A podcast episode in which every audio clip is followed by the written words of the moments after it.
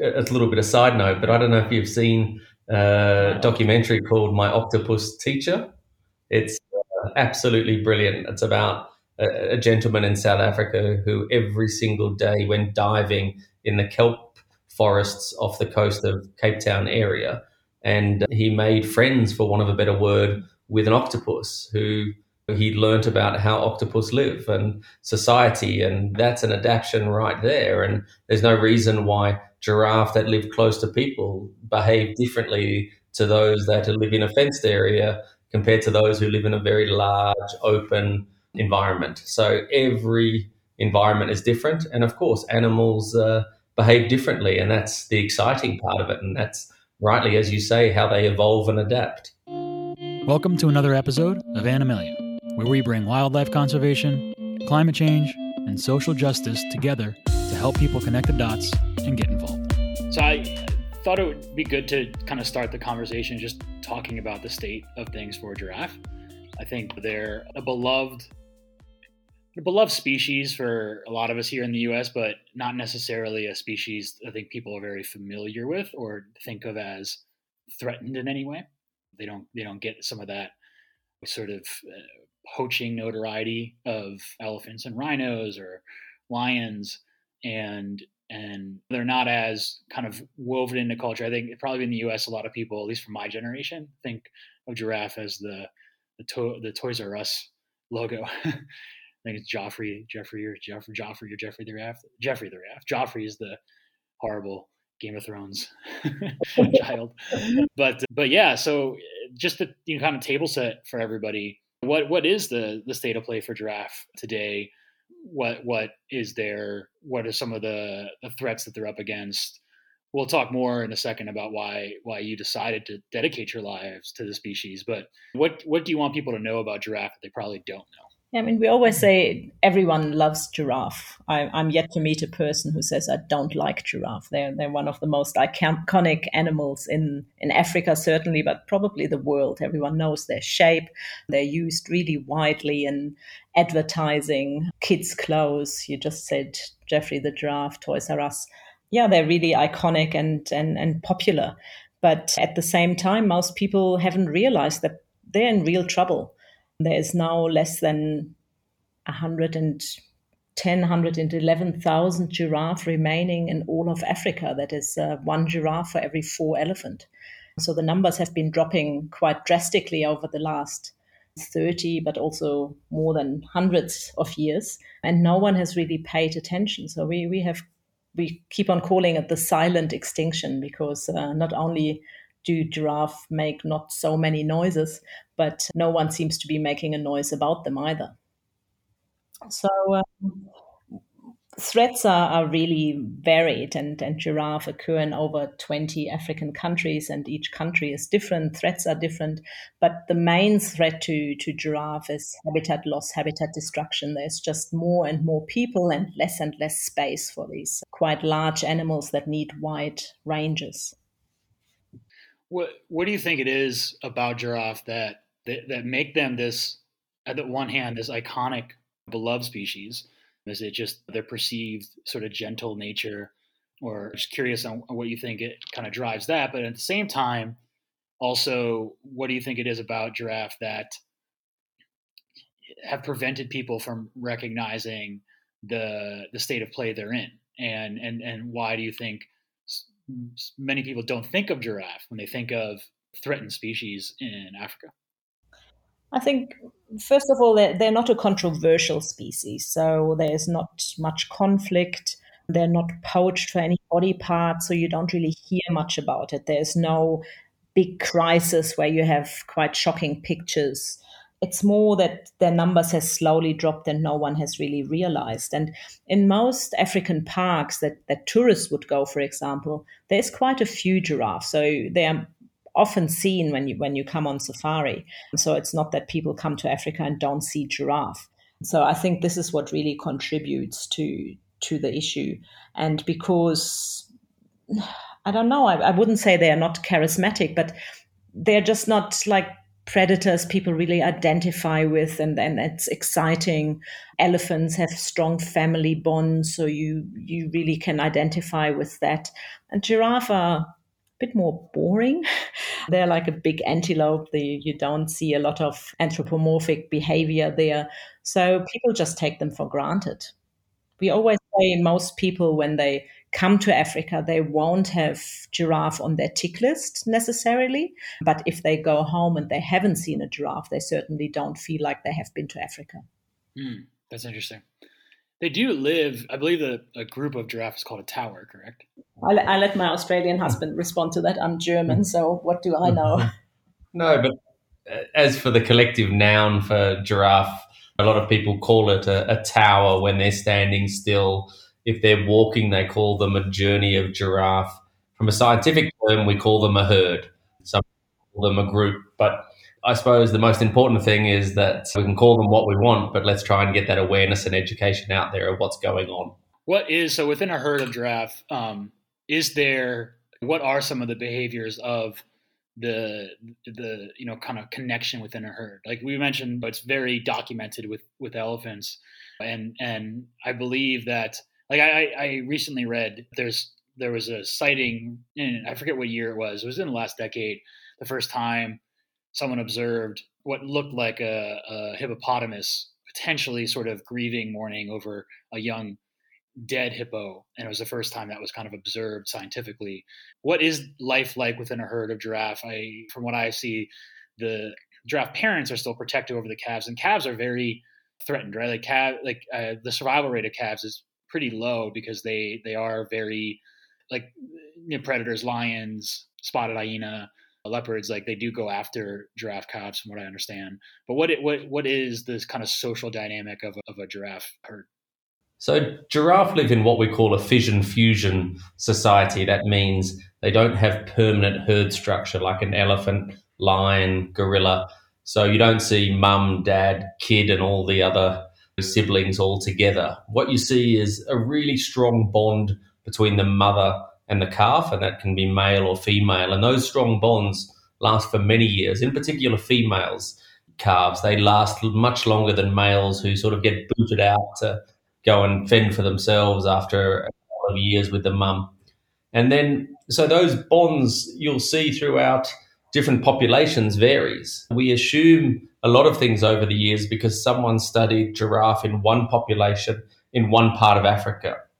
But what we're seeing now is that giraffe are different in different populations. There's four different types of giraffe. So why wouldn't it be different that they have different social structures in different areas? So the more we find out, the more we understand about giraffe and the more we can manage them. Interestingly, if you look at those bonds in some areas of northwest Namibia, we see family groups, for want of a better word, spend more time together, what we assume to be a family group. But we don't know. No one has ever studied the genetics of a family of giraffe anywhere in Africa. So what we see is just assumptions. But we see small groups hang out together much more in some areas. In other areas, you see large groups of males who hang out in big bachelor herds together. So it's horses for courses, and it depends on the area how the giraffe with regards to predators, giraffe definitely its number one predator aside from humans, lion, and they can take out large numbers of calves in their first year. It's been recorded by some people that about 50% of giraffe don't survive the first year. But other places, we see northwest Namibia, we see almost 75% of calves survive the first year. So again, the more and more we're finding out, the more we can really understand about how giraffe react, interact and how they behave. And this is really important to obviously advise on their future management. Because the adult giraffe protect themselves against a lion through through through kicking. Is that is that is that is that true? Predominantly. Yeah, they do, and and they're just through the sheer size as well.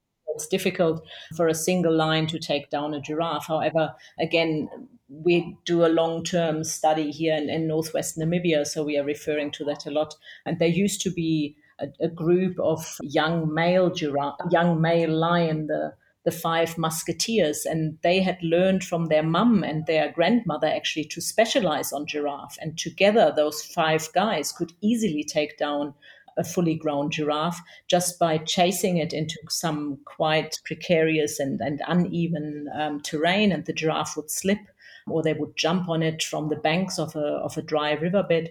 So it, it does happen, but as Julian just said, every place is different.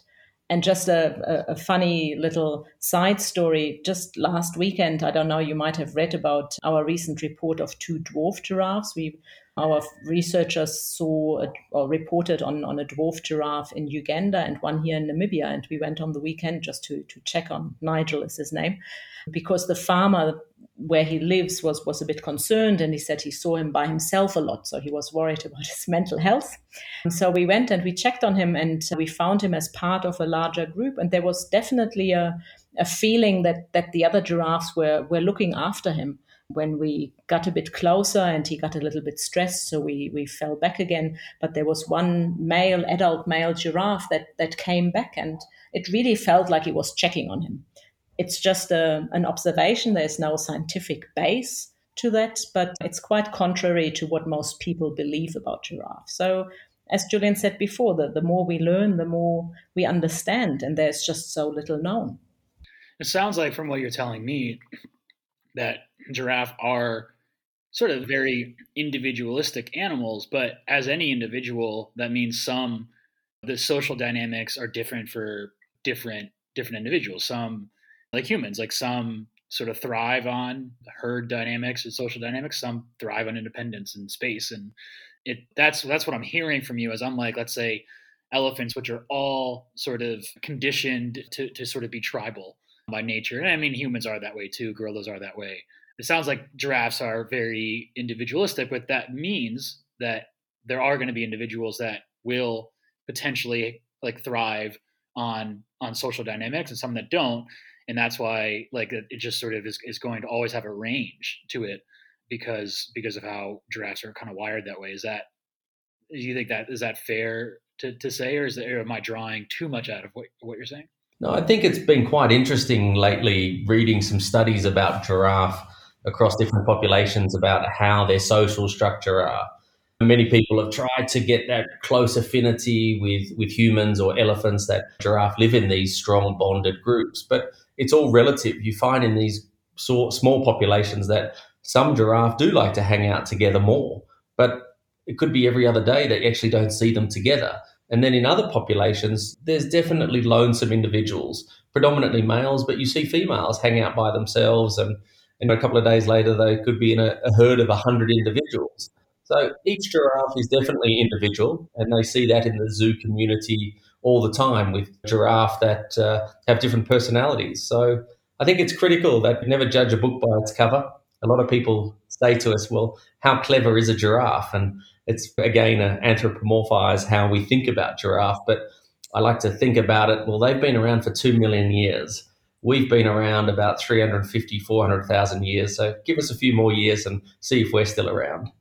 Mm-hmm. Yeah, yeah. And also, species do adapt right, over time. I think the one that comes to mind is the octopus, which has always been very, very individualistic for as long as we've been studying them. And only in the last 10, 20 years have scientists observed octopus actually starting to move and, and stay in in I don't know what a, a group of octopus is called because it's still a new phenomenon, but but in groups, small groups, and they're likely they believe in the region that's happening like it is tied to some you know kind of evolution of, of survival that the like there is some strength they're seeing in numbers and knowledge being passed on and things like that. So like humans species also evolve and are always evolving for survival and there's always the chance that perhaps looking forward 50 100 200 years giraffe do have more have different social dynamics for the same evolutionary reasons other species evolve as well. Yeah, absolutely. And then just the more we we can learn about them and uh, as julian said our research has shown there's four different species of giraffe. Why would we assume that they all behave the same way?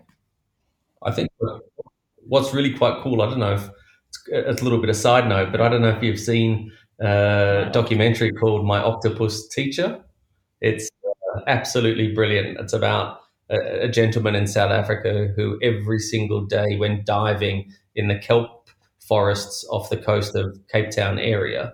And he made friends, for want of a better word, with an octopus who he learnt about how octopus live and society and that's an adaptation right there and there's no reason why giraffe that live close to people behave differently to those that live in a fenced area compared to those who live in a very large open environment. So every environment is different and of course animals uh, behave differently and that's the exciting part of it and that's rightly as you say how they evolve and adapt.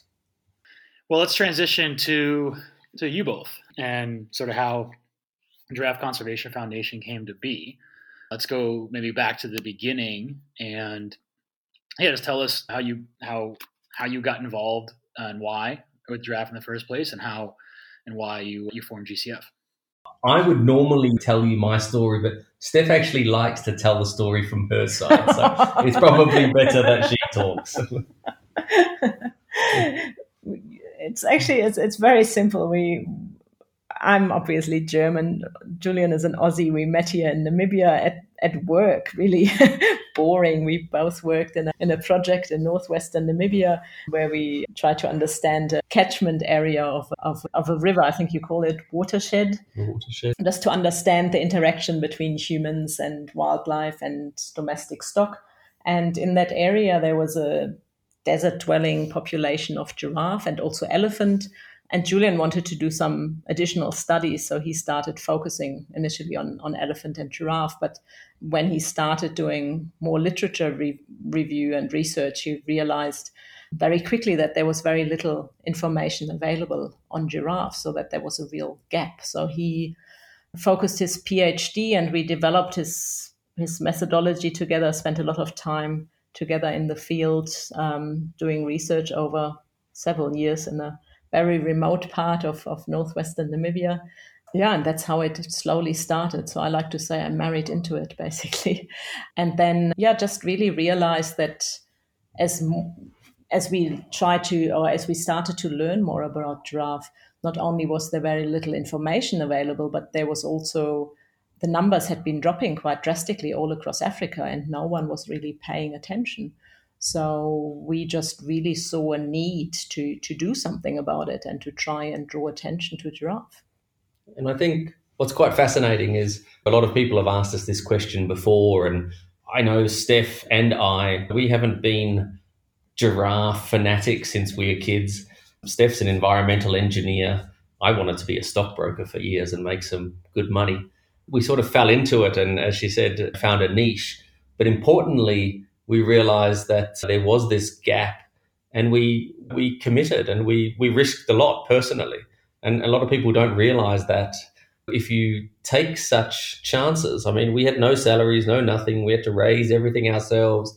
There'd never been any full time giraffe people before, ever, apart from doing a master's or a PhD program. And so with two kids chomping at our heels and they like to eat and they like to have some new clothes and toys sometimes and of course education we realized that after a while we were fortunate enough to be in a position to to give it a go and we decided that we set up the giraffe conservation foundation which was just over 10 years ago and initially in the UK but now moved to Namibia and we have a base throughout the US. That's one of our big bases, but we also have registration in a number of other East African countries as well as in Germany. So to run a small NGO, you actually need to know a hell of a lot. So we're quite fortunate.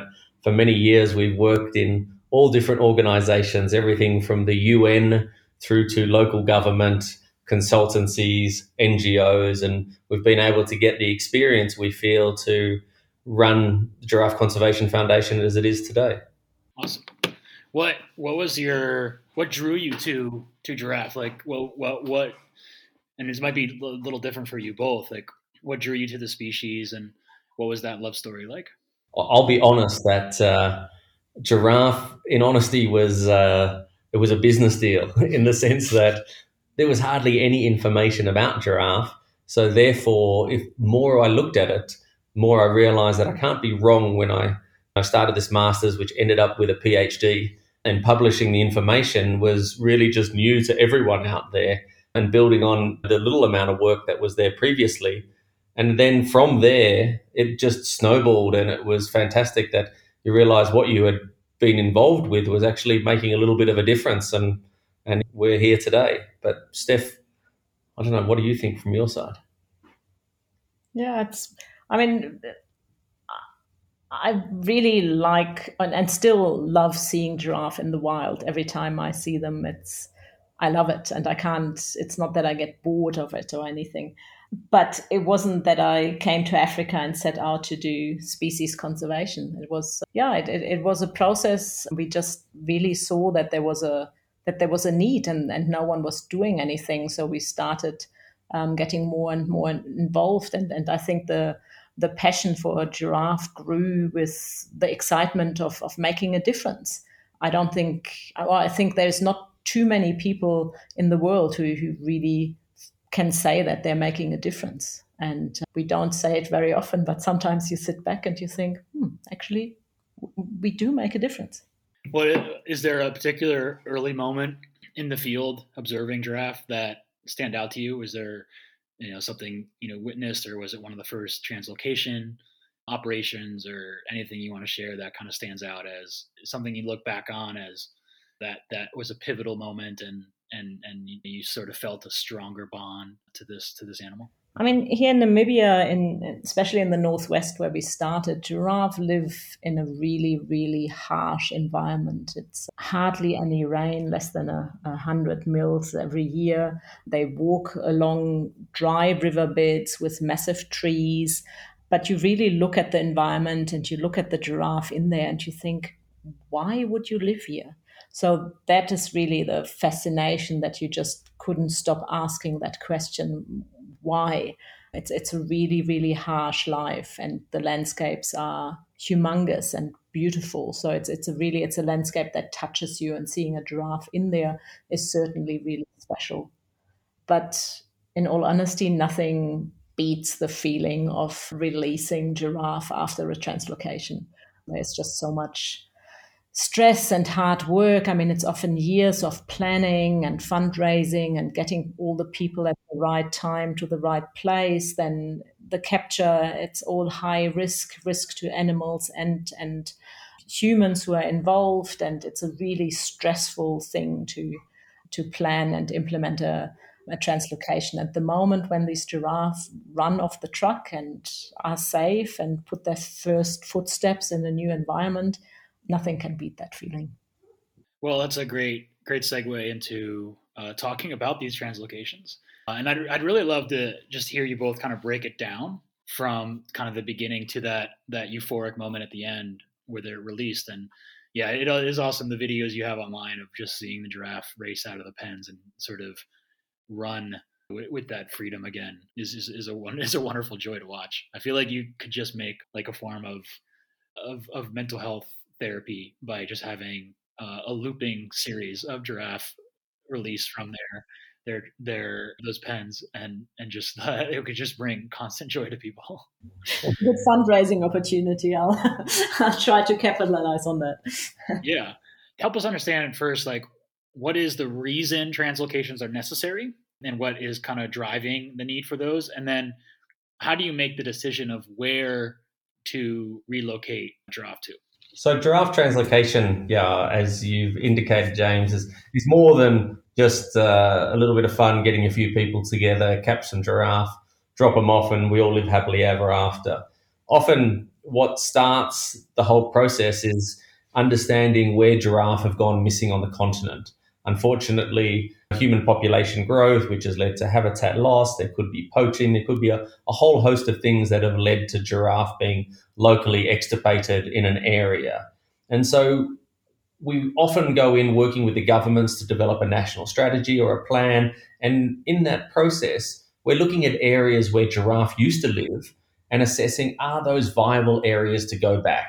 So, countries like Uganda, where we've worked very closely with the government, we figured out that after the years of war that went on there, the area is now safe. But unfortunately, they didn't have the capacity or the skills to be able to bring those giraffe back or other animals back to those areas. So by partnering, bringing in our skills, we went out and we looked at areas with the government. Is this an area that used to have giraffe? Is it safe? Is it secure? Whether that's from people, whether that's from other wildlife.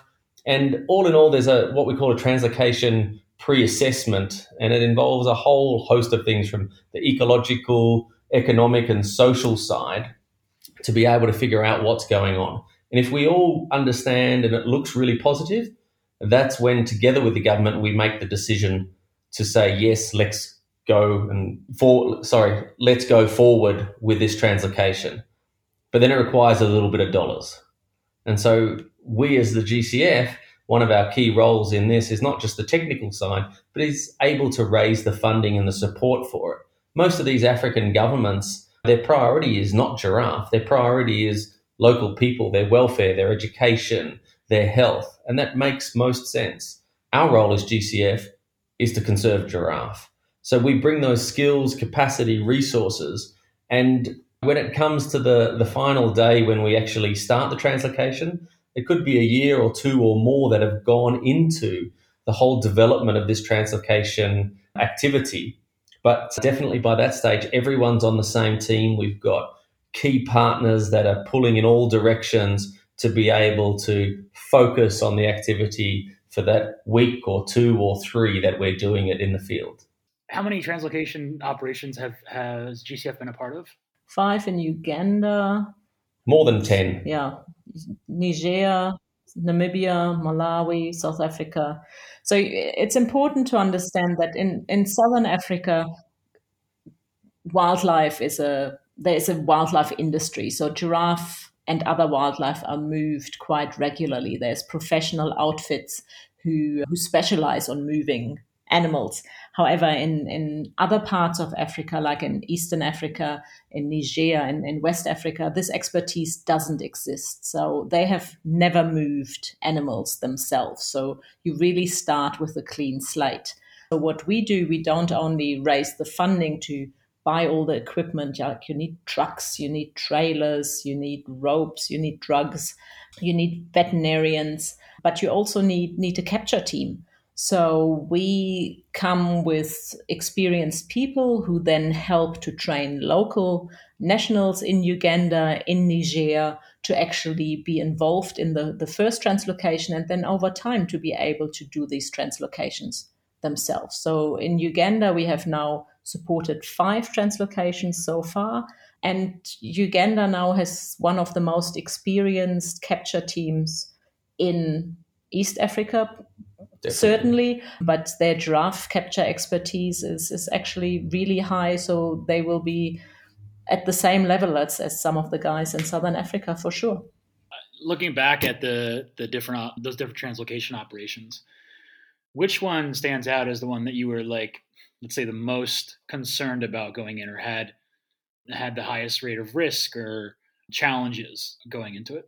There's always risk when you're doing a translocation but one of the first ones when you're moving giraffe across the Nile River, that that place is pretty big. That Nile River is we've all heard of it as a kid, and you've got to stick these giraffe on a truck on a boat and ferry them across a river. That's a pretty scary moment right there. So that was always tense, but it, it has to be for me in Niger, where the translocation we undertook was the first ever of any animal the government had ever done. So it took us so long to be able to bring all of the pieces together and to train the team.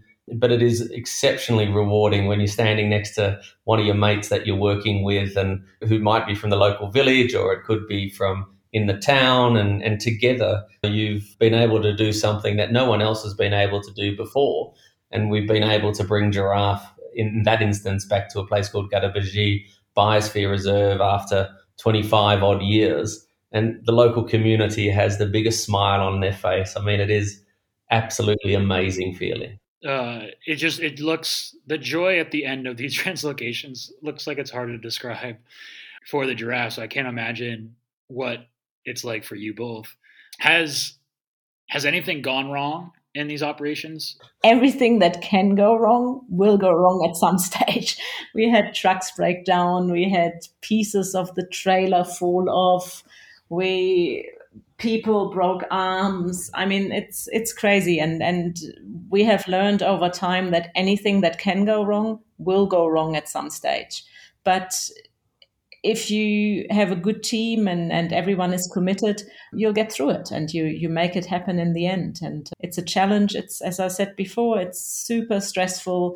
And that's why also this, this moment when the giraffe run off the truck, it's so rewarding because that's the moment when, for the first time in weeks, all the stress releases and you have done it.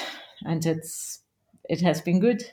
And I, I think we all need a little bit of luck, but sometimes you make your luck, and that's great. And but there, nothing beats experience. And the more we do it, and the more we work with different partners and can bring our team together across the continent, those challenges become, or what they seem to become, is less.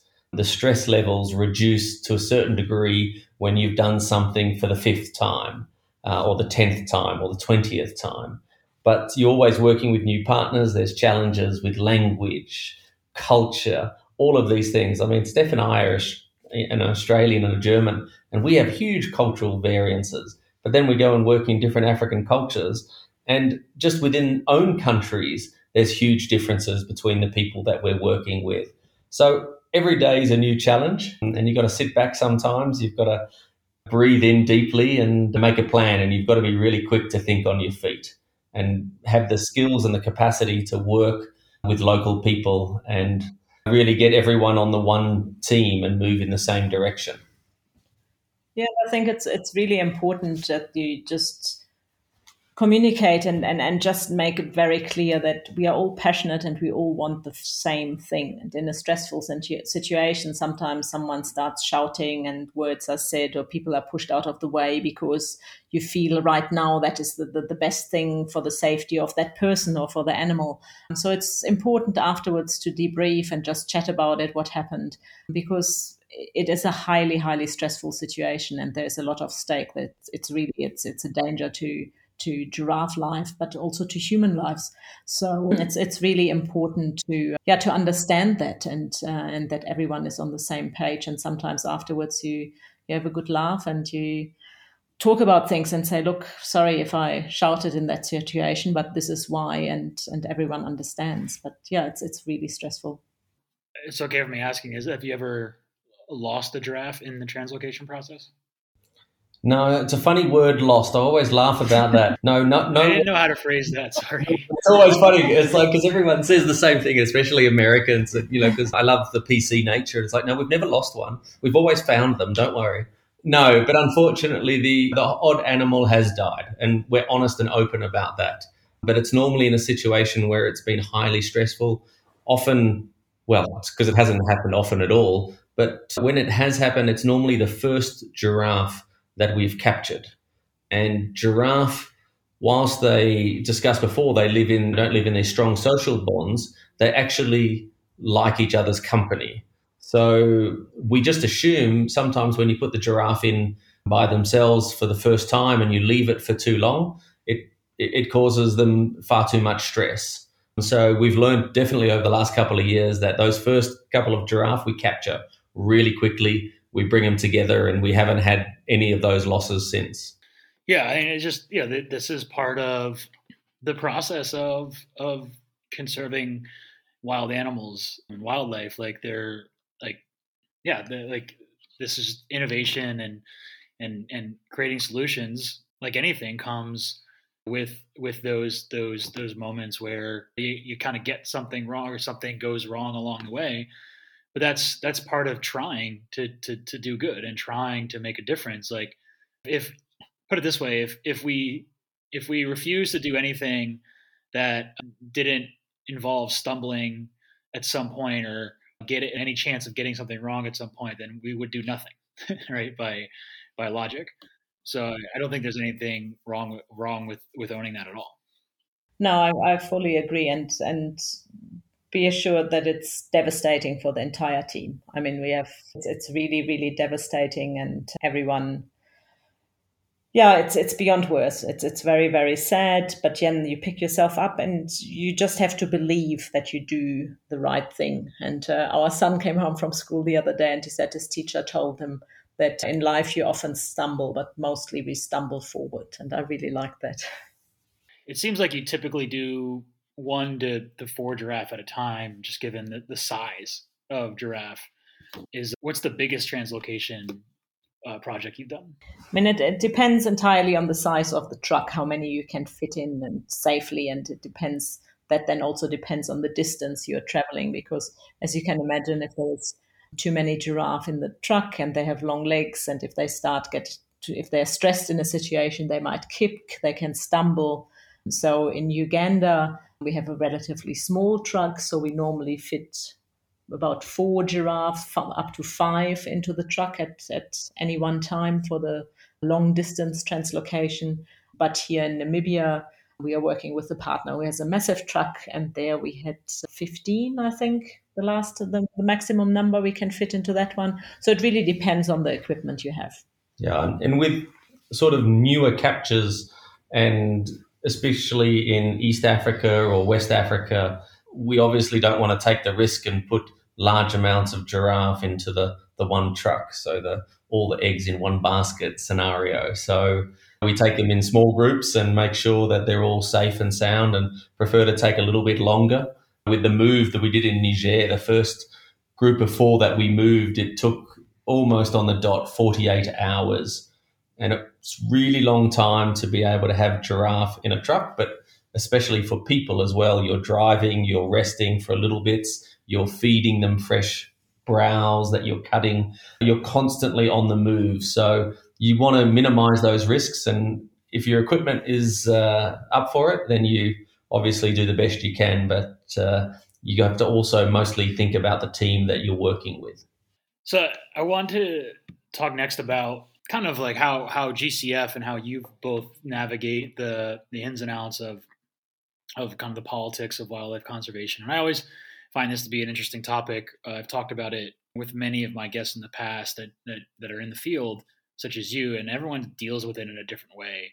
And I think the first one that stands out to me, and Stephanie and I had this this discussion a couple weeks ago, kind of briefly, is this notion of the the big five in Africa and and and how it kind of uh, look for for someone who is not on the ground, right, but but interested in the space, it kind of creates this perception that those five species are really the ones in trouble, and everything else is kind of okay or like not as in not as in trouble and that's where we we kind of focus we should focus on it seems like where a lot of it and as a result a lot of attention and resources get to for context for the listeners the big five i believe are are elephant rhino lion buffalo and what's the fifth one i'm missing?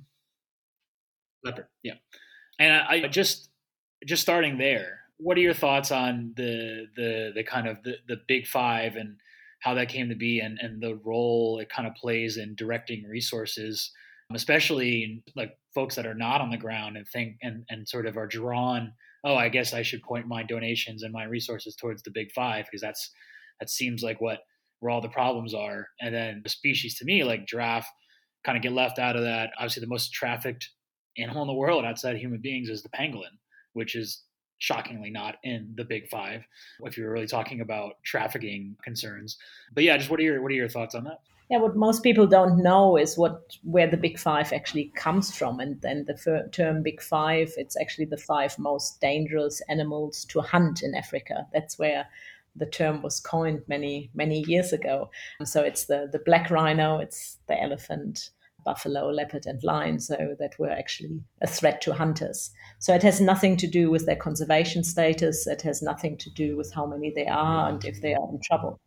But it's it's obviously for tourists. It's a bit a big attraction. A lot of people want to see the big fives and and national parks advertise that you can see the big five there. But most people don't really know the significance of it. So, yeah, but when you ask about politics, otherwise, we, we currently work in 16 African countries. So, I don't know if you work a lot with your government or if you have ever worked with the African government. So, multiply that by 16. So, we pretty much have our work cut out when it comes to that and we we also we work with a lot of partners with international and national ngos with universities individual researchers so we are a real partnership organization we don't uh, we have a small staff and working with partners is really at the at the core of our conservation approach which uh, can be really really rewarding and it can be really really challenging i don't know of any other organizations that work with that many different countries and governments uh, outside of like the giant NGOs, of course, but they're the billion dollar funded NGOs. I've personally dealt with uh, a little bit with the Lao government in some of my elephant work, and just that alone has been frustrating beyond description. And the, the this organization is just is just unprecedented out there. So I, I can't I can only imagine what it's like working with 16 governments simultaneously and how you keep your sanity. We, we often say there is no pill for stupidity. And the reality is, is, is why we choose to work with, you know, the government level as a priority is because long term, once you have government buy-in and endorsement, then the rest shall flow.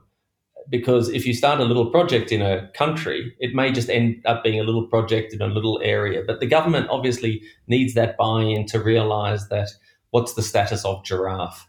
it, it may not be the most threatened large mammal in the world, and we recognize that. However, we do think, you know, its status, especially some of the species, highly threatened. Some of them are critically endangered. And what we can do is we actually can make a difference now before it's too late. Many of the species that, like black rhino, numbers have plummeted, and there's a huge amount of programs out there, funding, attention, etc. And I'm sure many of it is worthwhile. However, we feel for giraffe, we're already seeing increases in numbers by coming in at this stage and working with governments and partners to make a difference before it gets down to those low numbers. So, what we think of other organizations and others who work on different species, we, we have our battles, and it's always a bit of fun and good banter about why they get more funding than we do or not. But at the end of the day, we realize that what is it about output? It's what do we do to make a difference? And we feel that for the resources that we get at the moment, we are probably having one of the biggest impact per species from the everyone's dollar that they support us with. What about in terms of some of the other governing bodies of sort of conservation work, CITES and ICUN come come to mind that I sort of mentioned in our agenda. They seem to have a heavy influence on some of the rules and regulations of things, although they seem to be very complex, especially CITES organizations with a lot of questionable influence over the years. Um, and it's hard to tell who they're optimizing for sometimes. And then obviously even harder to enforce some of these things across the different countries, even if they agree to be part of it.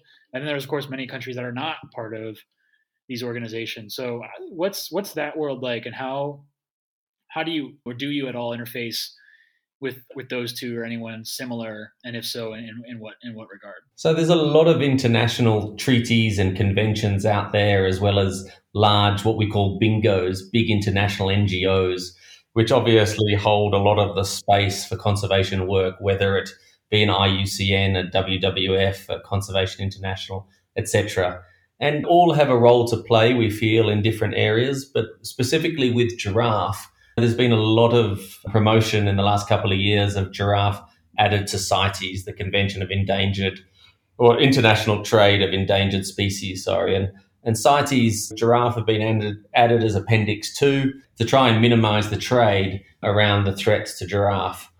We literally are just publishing a paper as we speak that highlights that uh, trophy hunting is not the biggest threat to giraffe and by far from it.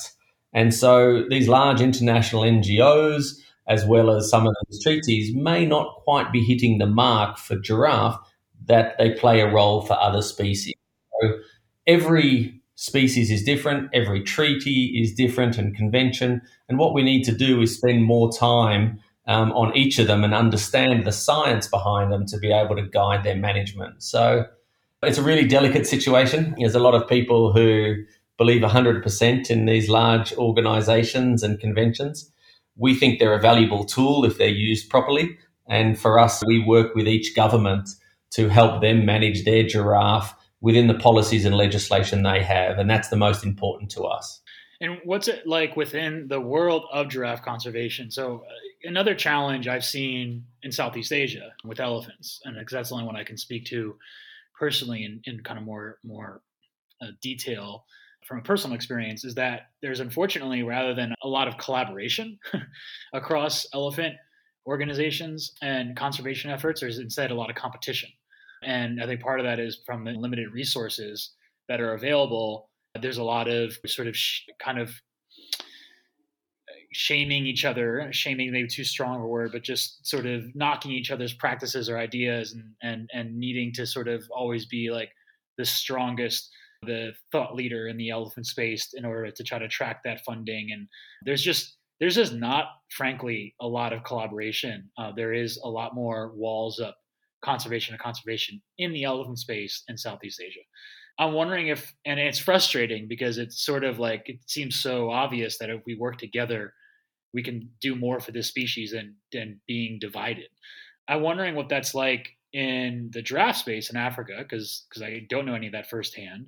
If you see some of the same dynamic, and is is the launch of your giraffe resource center part of challenging that and trying to push for more collaboration and transparency and partnership across organizations and how how how how much how big of a problem is it? Yeah, wouldn't it be nice if we could all work together for a common goal and it would be so much more effective?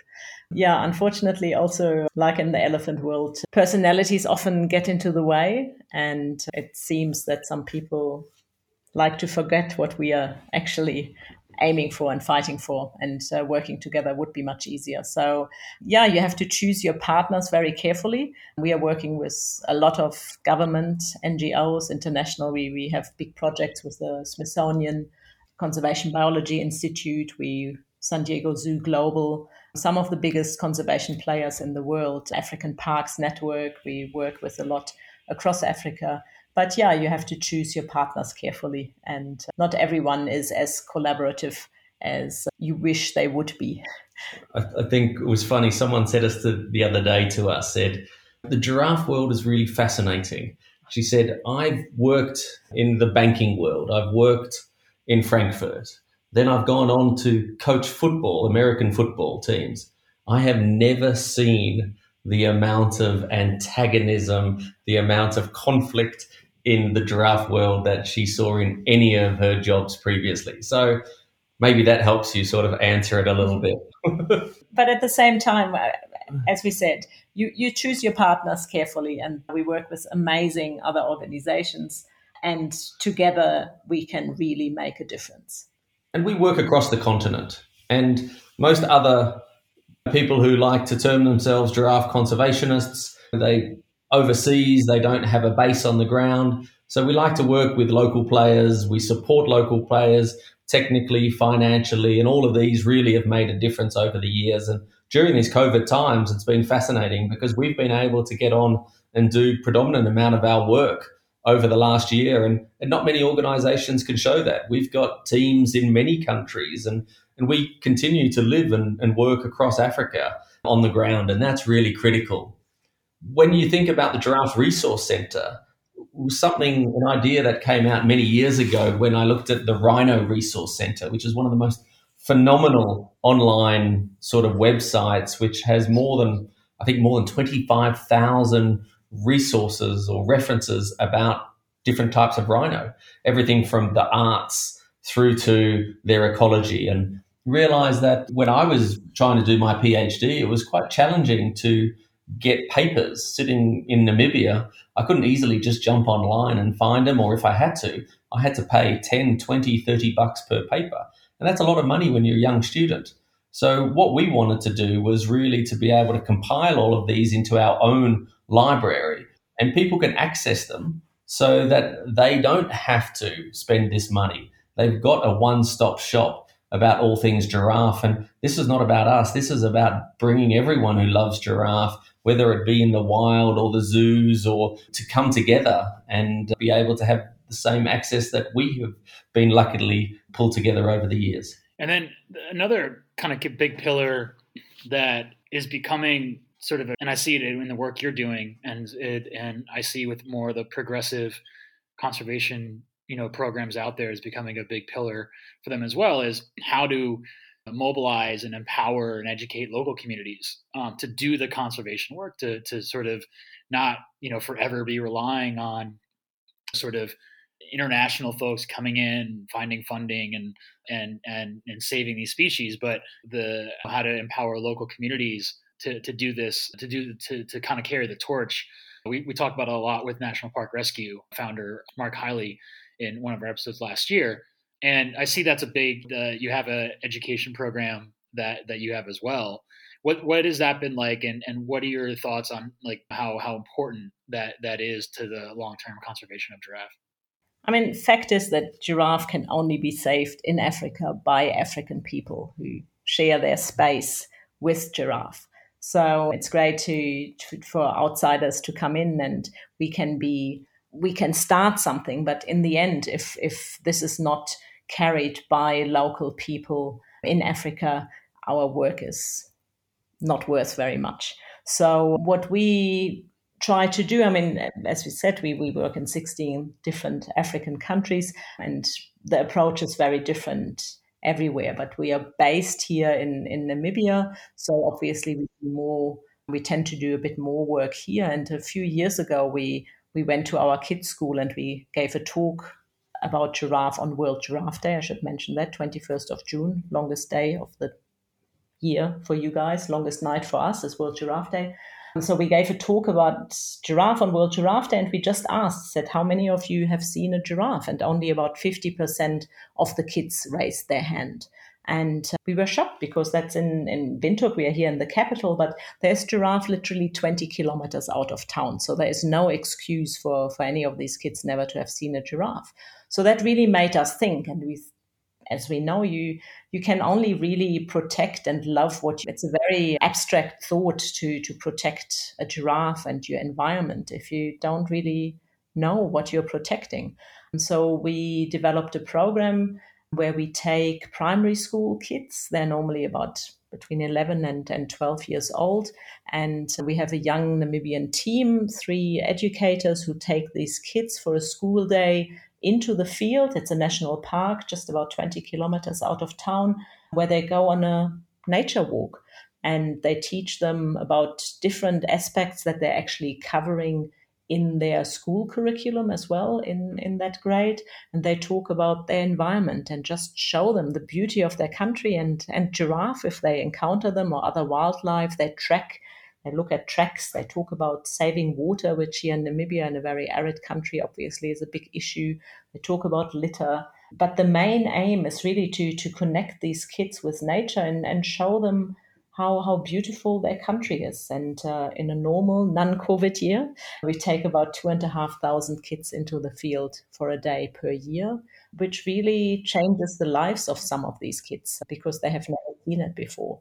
And that is really we want to, to to create a passion. And our team as i said three young namibian educators who are really passionate about their environment who really manage to share this passion with these children.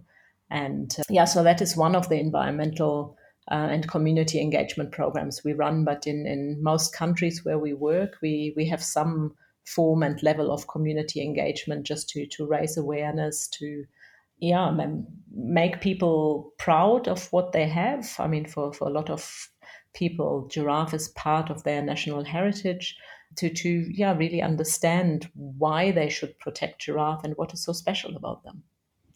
I think to add to steph what's what's fascinating in a lot of these countries community conservation is the basis for long-term preservation of many of the species and their habitats. So we as GCF, we don't have the biggest team and we don't want the biggest team, but we partner with amazing groups. In northern Kenya, the San Diego Zoo Global team have a, set up a program called Twiga Walinzi, and that means the giraffe guards. And they work across a large community landscape. And what we've seen the last couple of years is essentially from a high level of poaching of giraffe and other animals, it's almost come down to none.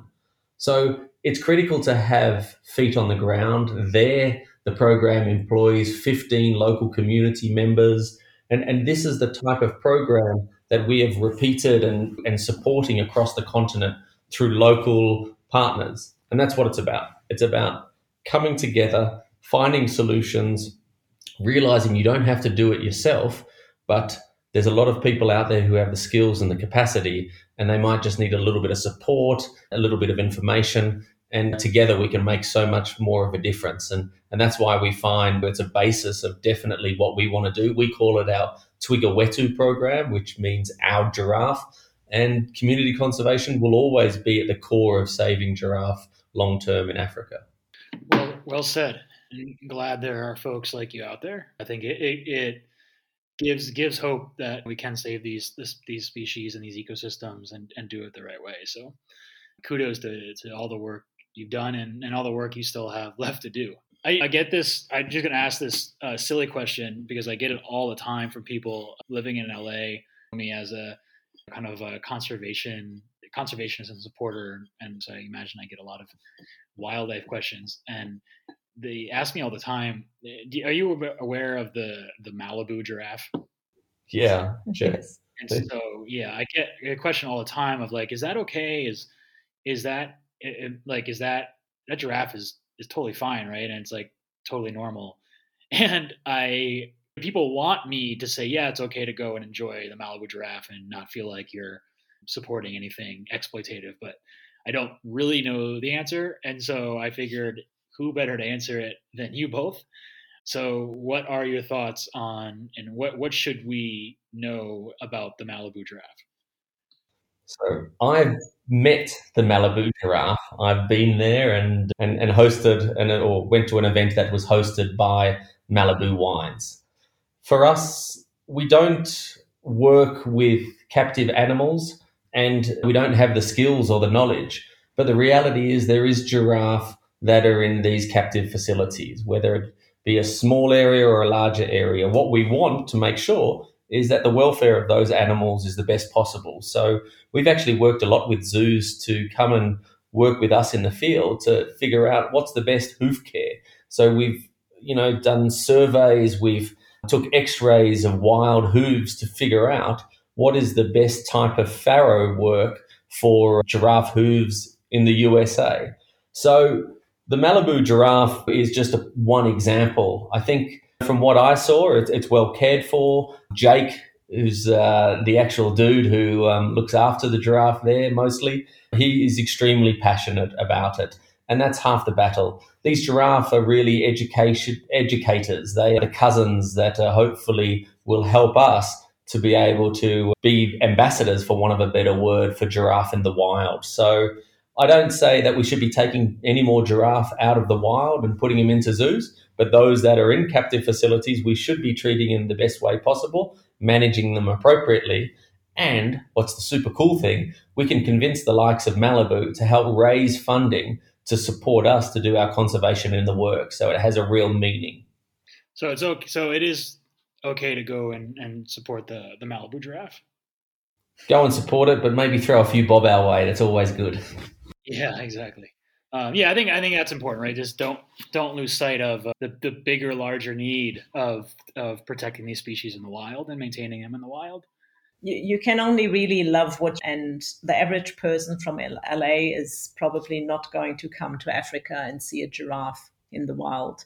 So there is so many passionate giraffe people out there who really, really love giraffe and want to make a difference. And most of them have only ever seen giraffe in the zoo and really feel a connection to them. So that is an, as Julian said, they're an ambassador, they're a really important educator for people to, to create passion.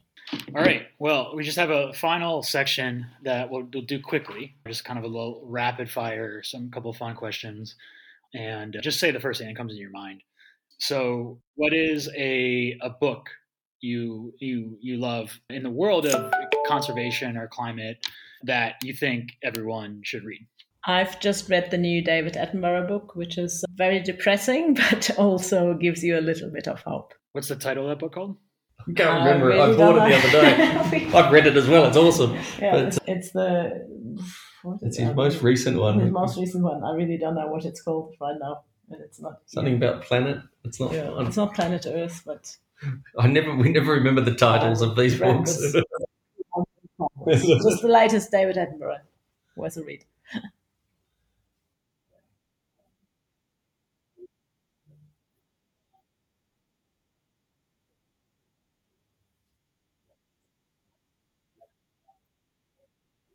Apart from the BBC Natural World one on giraffe gentle giants, which was about the Giraffe Conservation Foundation work, I definitely love uh, the Planet Earth series. I think that puts wildlife, habitat, and the whole human context into what's been going on for the last couple of hundred years and and how we need to better save it. Um, I agree. We, here in Namibia, it's just a, a, lot of hype because I believe Will Smith arrived today to film a new episode of The Strange Rock called Earth. I think that's another one to definitely make science and conservation quite quite easily digestible. I'm surprised you didn't say the Zac Efron one because you thought he was oh, cute. that's also yeah, I really enjoyed that. But yeah, also I can't remember the name. Um, I can't remember. no, that was actually really inspiring. We loved watching that, especially with the kids. The Zac Efron series on Netflix, where he travels and the different conservation projects and countries. Very, yeah, also very, very, very interesting. All right. I did not know the Fresh Prince has arrived in. in... Yeah, it's all yeah. over the social media. Yeah, there's no Carlton here. We had a look. okay, so the next question is is sort of the next question we usually ask people is what is your your favorite uh, wildlife species? So yeah, I was going to say like uh, non giraffe species for you both. No, definitely my favorite animal in the world is a wombat. Being an Australian, these animals are super cool, hardy. They survive anything, and they're the cutest little fuzzy animals. Yeah, I, being out there, I really, really love seeing leopard. I think that's really amazing, and it's a quite a rare sighting. We recently were quite lucky to to spot a few in Botswana, and yeah, that's something that I find very special. And then lastly, what is one behavior change that anybody could make that's accessible to, to help fight climate change, save this planet? What's one thing that you wish more people would, would do from a, just an individual behavior standpoint? I think the simplest and easiest is reduce your plastic. Go to the shop with your own bag. Don't accept plastic. Don't put your fruit in a plastic bag. Plastic comes from oil oil obviously has a massive impact on our environment with development and the impacts it has on wildlife and habitat. So for me, that's a quick, simple one we can all do. Use less plastic. Absolutely. That was actually that's actually the subject of our Animalia newsletter going out tomorrow. Is sadly, plastic has seen a over ten percent surge during the pandemic. Mm. No, that's terrible. That just doesn't make sense, does it? You would think people would use less, but yeah, maybe like take away food and well, I think it's because people more takeout instead of going to restaurants. Disposable gloves and masks happening. You think of like Starbucks, for instance, you can't bring in a thermos and have it filled anymore. no. Yeah. So. Uh, the U.S. didn't didn't has not done a great job. If you, if, in case you weren't paying attention with the COVID situation, uh, we, we we didn't have ex- probably the best leadership in place for a pandemic in 2020, and as a result, it has uh, it has unraveled more than it probably should have. yeah, sadly. Well, great. I really appreciate you both uh, coming on. One more thing, what people Yeah. should do: Yeah. really educate yourself. Don't believe every headline and thing you you read on social media. Be critical about what you read and and really question some of some of the things that are published on social media or even in in newspapers. There's often several sides to every story, and we really see that yeah, it's it's very difficult to get good, reliable information these days. Yeah, that problem is not getting easier with uh, the amount of misinformation. No, and it's it's easy to to click something, to like something on social media, and think you make a difference. There's so many people doing petitions about something. It's not going to change anything. Just because you click like on a social media post or you sign a petition, it's not going to change the world. Yeah, no, the the performance we call I call it kind of performance activism, where people are not actually uh, getting involved or donating or necessarily even sometimes like going out of their way to kind of share it directly. They're just they're just putting up a post that says they are on like I support giraffe or something, right? And I leave it at that, like, oh, I've I'm I'm I've, I've checked the box. and that post has a shelf life of, of increasingly smaller, smaller shelf shelf life as all social media does. Yeah, it's it's frustrating because it, it it it gives the illusion for people that they are part like they're part of the solution. They're they're an activist because they made a social media post. Yeah, True. exactly. True. True. Sometimes they don't even tag organizations. Like, you know what I mean? Like, they'll they'll post about giraffe, but they won't tag GCF or something. Like, you know what I mean? Like, they're not even really even doing the minimal viable work to at least get some folks to, let's say, your social media handle or something like that. We see that every day. Don't get us started.